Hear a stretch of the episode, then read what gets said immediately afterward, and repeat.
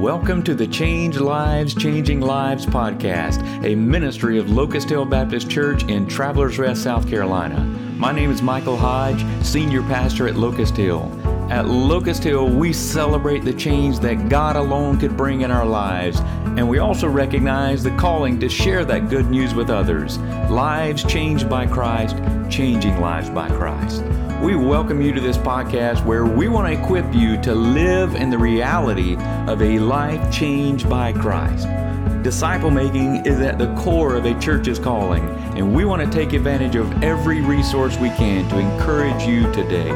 We invite you to join us for a service Sundays at 10:15 a.m., Wednesdays 6:30 p.m. Our church is located at 5534 Locust Hill Road in Travelers Rest, South Carolina. Our website is locusthillchurch.org. Hello and welcome to the podcast. We're grateful to be back together as a staff. Though the recordings have kept on going, we had to take a break as a staff last week as Will and I were in class. All the assignments are done, right, Will? Mm. Still lots to go but had a great week. So great to be back around the table together as a staff, and we appreciate Jason organizing our discussion of Gentle and Lowly. He's been getting our questions together each week, helping us to kind of walk through just pieces of the chapter. And I hope the reflections we've had have been encouraging to folks. Our themes in this episode are going to be the beauty of the heart of Christ and the emotional life of Christ. And so as we dive into this chapter, the background of this chapter takes me back to summer 1740. Wow. Just a few summers ago. so Jonathan Edwards, he had the assignment to lead the children's sermon in his church. So if you're not familiar with Jonathan Edwards, he was senior pastor in the Massachusetts area in the 1700s, early leader of the First Great Awakening. By age 14, he was reading philosophy books. By age 18, he was already pastoring his first church. He wrote around 17 volumes of writings. His most famous sermon, Sinners in the Hands of an Angry God. He was a fiery evangelistic preacher, and on this particular Sunday, his task, do the children's sermon. You can just imagine what, what yeah. the children's sermon would be like with Jonathan Edwards. But in the sermon, it was this theme, the beauty of the heart of Christ. So that's our topic in this chapter focusing on some of those words of Jonathan Edwards as he preached a children's sermon with this theme. So, Will, we'll start out with you. What's the distinct contribution that Jonathan Edwards makes to how we should think about the heart of Christ? Well, um, if you look on page 96, the, just that very first sentence in the quote there, it says, There is no love so great and so wonderful as that which is in the heart of Christ. Um, and so you think the man who wrote sinners in the hands of an angry God, and now he's talking about the love, you know, this in Christ's heart. It gets kind of wonky, you know what I'm saying? Like you feel like it's not quite, you know, where it needs to be, and you're like, like how in the world is this going on?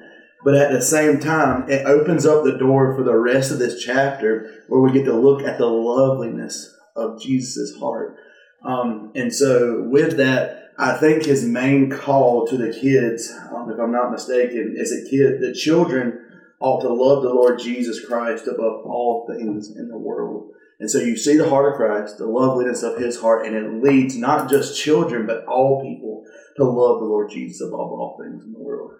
Yeah, I just got to bring our audience in. There was a challenge before we started to get the word wonky into the recording, and Will got it in in the first question. Yeah. So you never know what you're going to hear. But, man. but this is an idea that came up in some of the readings we had for our class, and it was a picture of the beatific vision. And I thought, well, we don't talk about the beatific vision very often, but it's typically more of a Catholic teaching but essentially, it's just that our eyes are, are focused on Christ. Probably uh, John Piper's writings of Christian hedonism, of beholding the beauty of Christ, everything, all of our passion, our focus, enjoying Him forever. And so, as we think about that idea of the beauty of Christ, that's not something we talk about a lot, but being captured by who He is. Um, but Tracy, I want to pull you in. The quote here is Human beings are created with a built in pull toward beauty. Jonathan Edwards understood this deeply and saw that this magnetic pull toward beauty also occurs in spiritual things. So you think much in terms of beauty when you think of God? a thing of God or Christ? That's the question to think about. Does that image come to mind as we think about Him?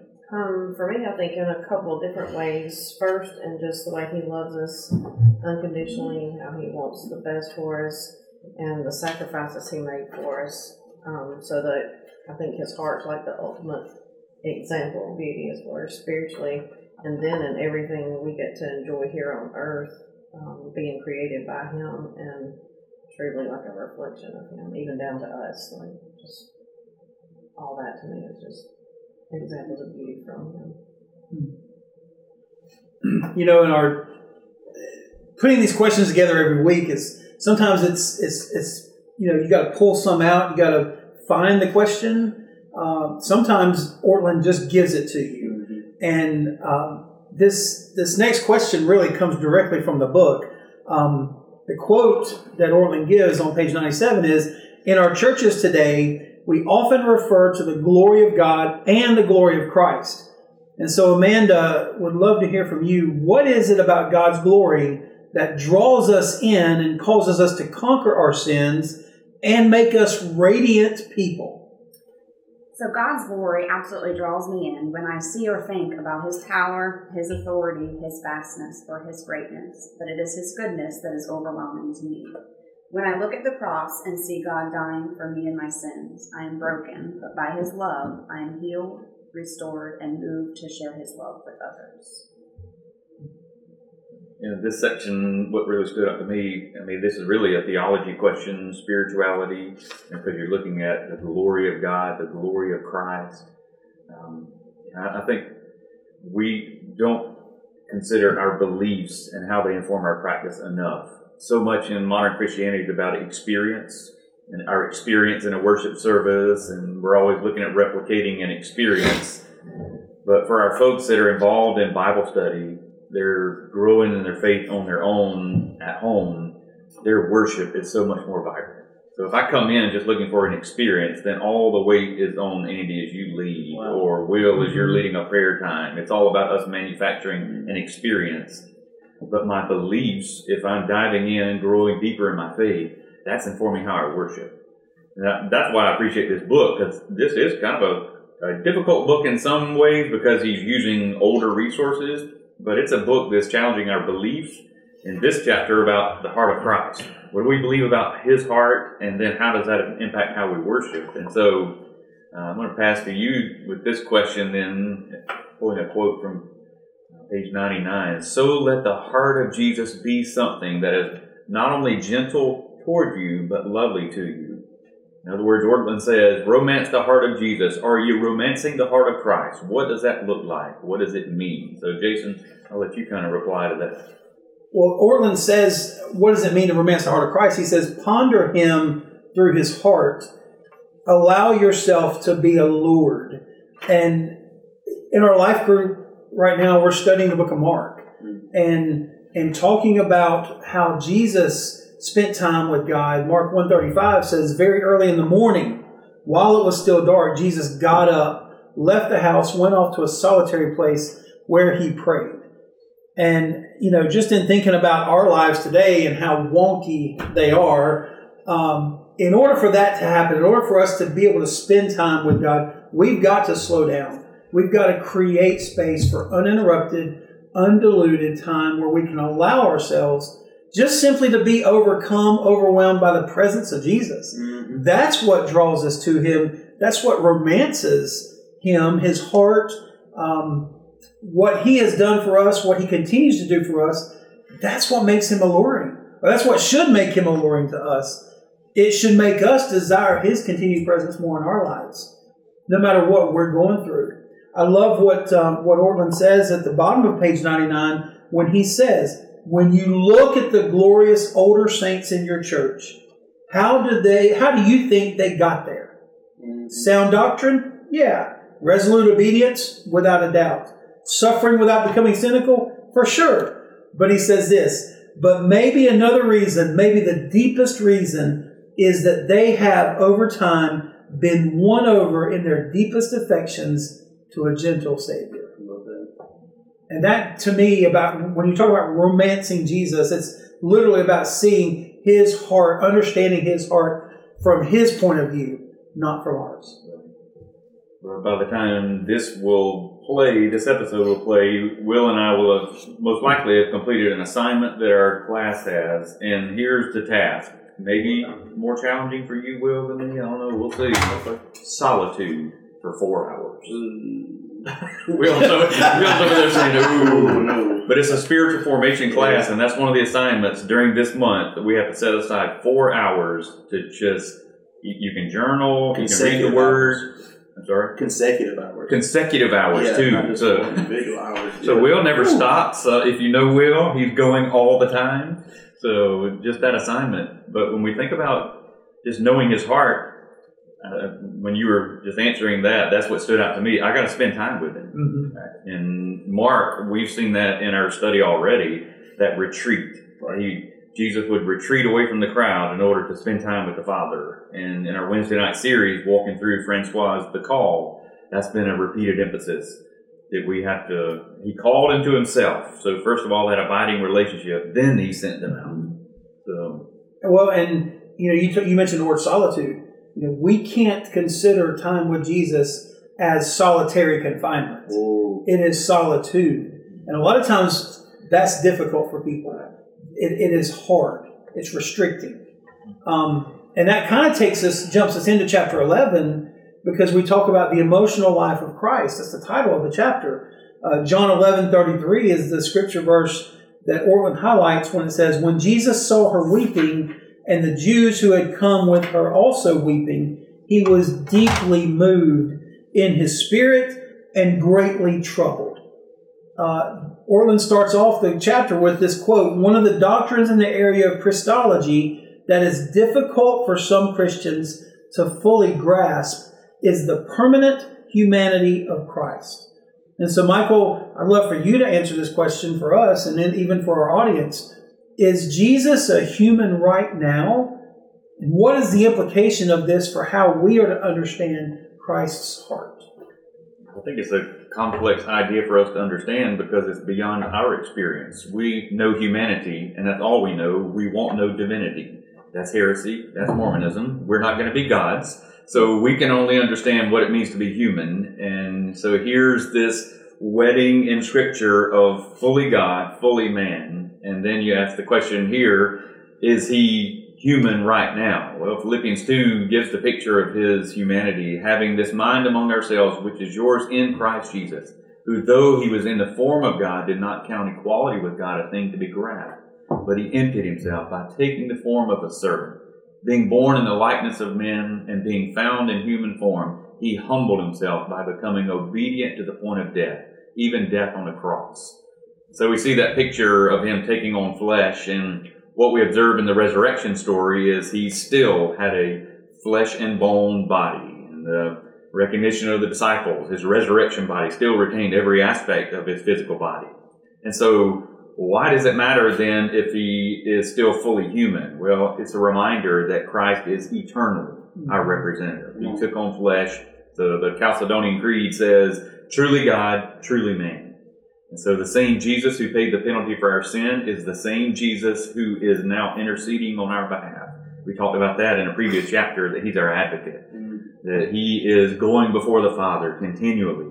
And so he is uh, representing us, uh, the perfect sacrifice for our sins, and still perfectly advocating for us.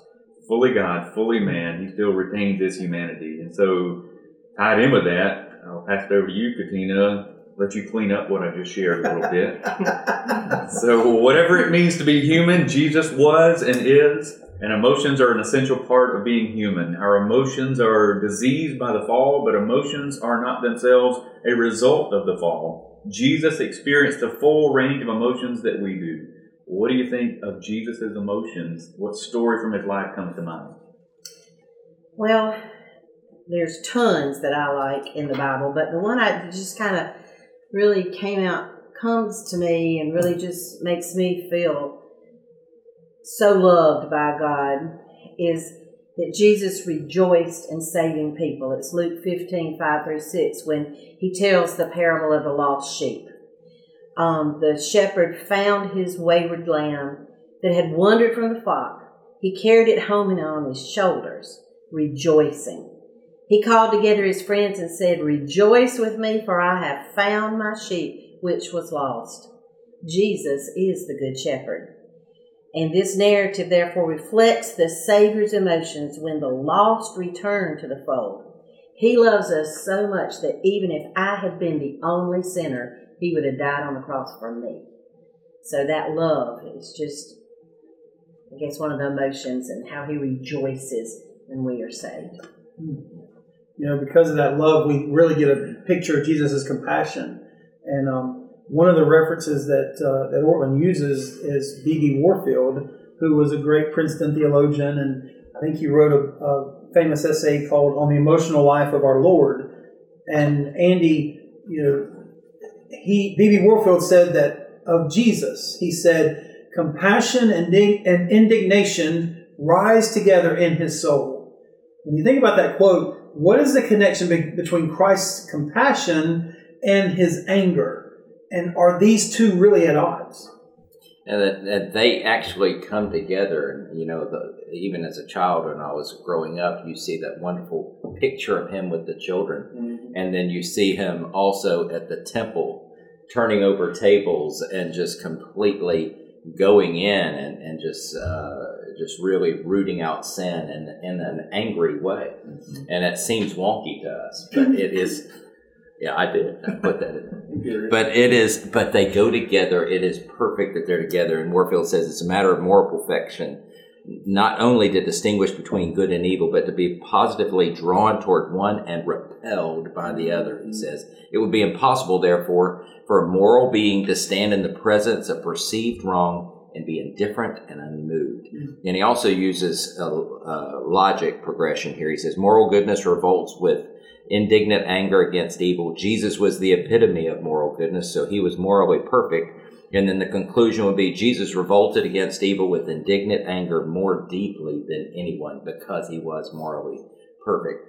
And I think about how someone can have great compassion but yet have the right type of anger. Uh, it's difficult for me to understand because often my anger comes when my selfishness has not been satisfied Wow. or when others have not placed my convenience in the highest priority. And so that's a lot of times when my anger comes. But if you think about it, uh, Katina, you've been a teacher, and Jason, your wife's a teacher, and Will, your wife's a teacher, and all of us have taught at one point in time. There is nothing more beautiful than to see the love of a parent for their child. But there's nothing more terrifying than to see a parent coming into the school when they feel like their child has been Nice. has been treated badly, you know. And uh, so you can see a real picture there. Now, sometimes the parents are wrong, okay, uh, but you can see that picture of okay, I can re- I can react with the right type of anger at something that is morally wrong, but I can still have great compassion. So tied in with that, continue with B.B. Warfield. Will, I'll pull you in. It says, What John's gospel does for us is to uncover for us the heart of Jesus as he wins for us our salvation, not in cold unconcern, but in flaming wrath against the foe. Jesus smites on our behalf. So, how does Jesus' righteous wrath bring you confidence of his compassion? Um, so I think one of the most noted things in Scripture is how strong God's wrath is.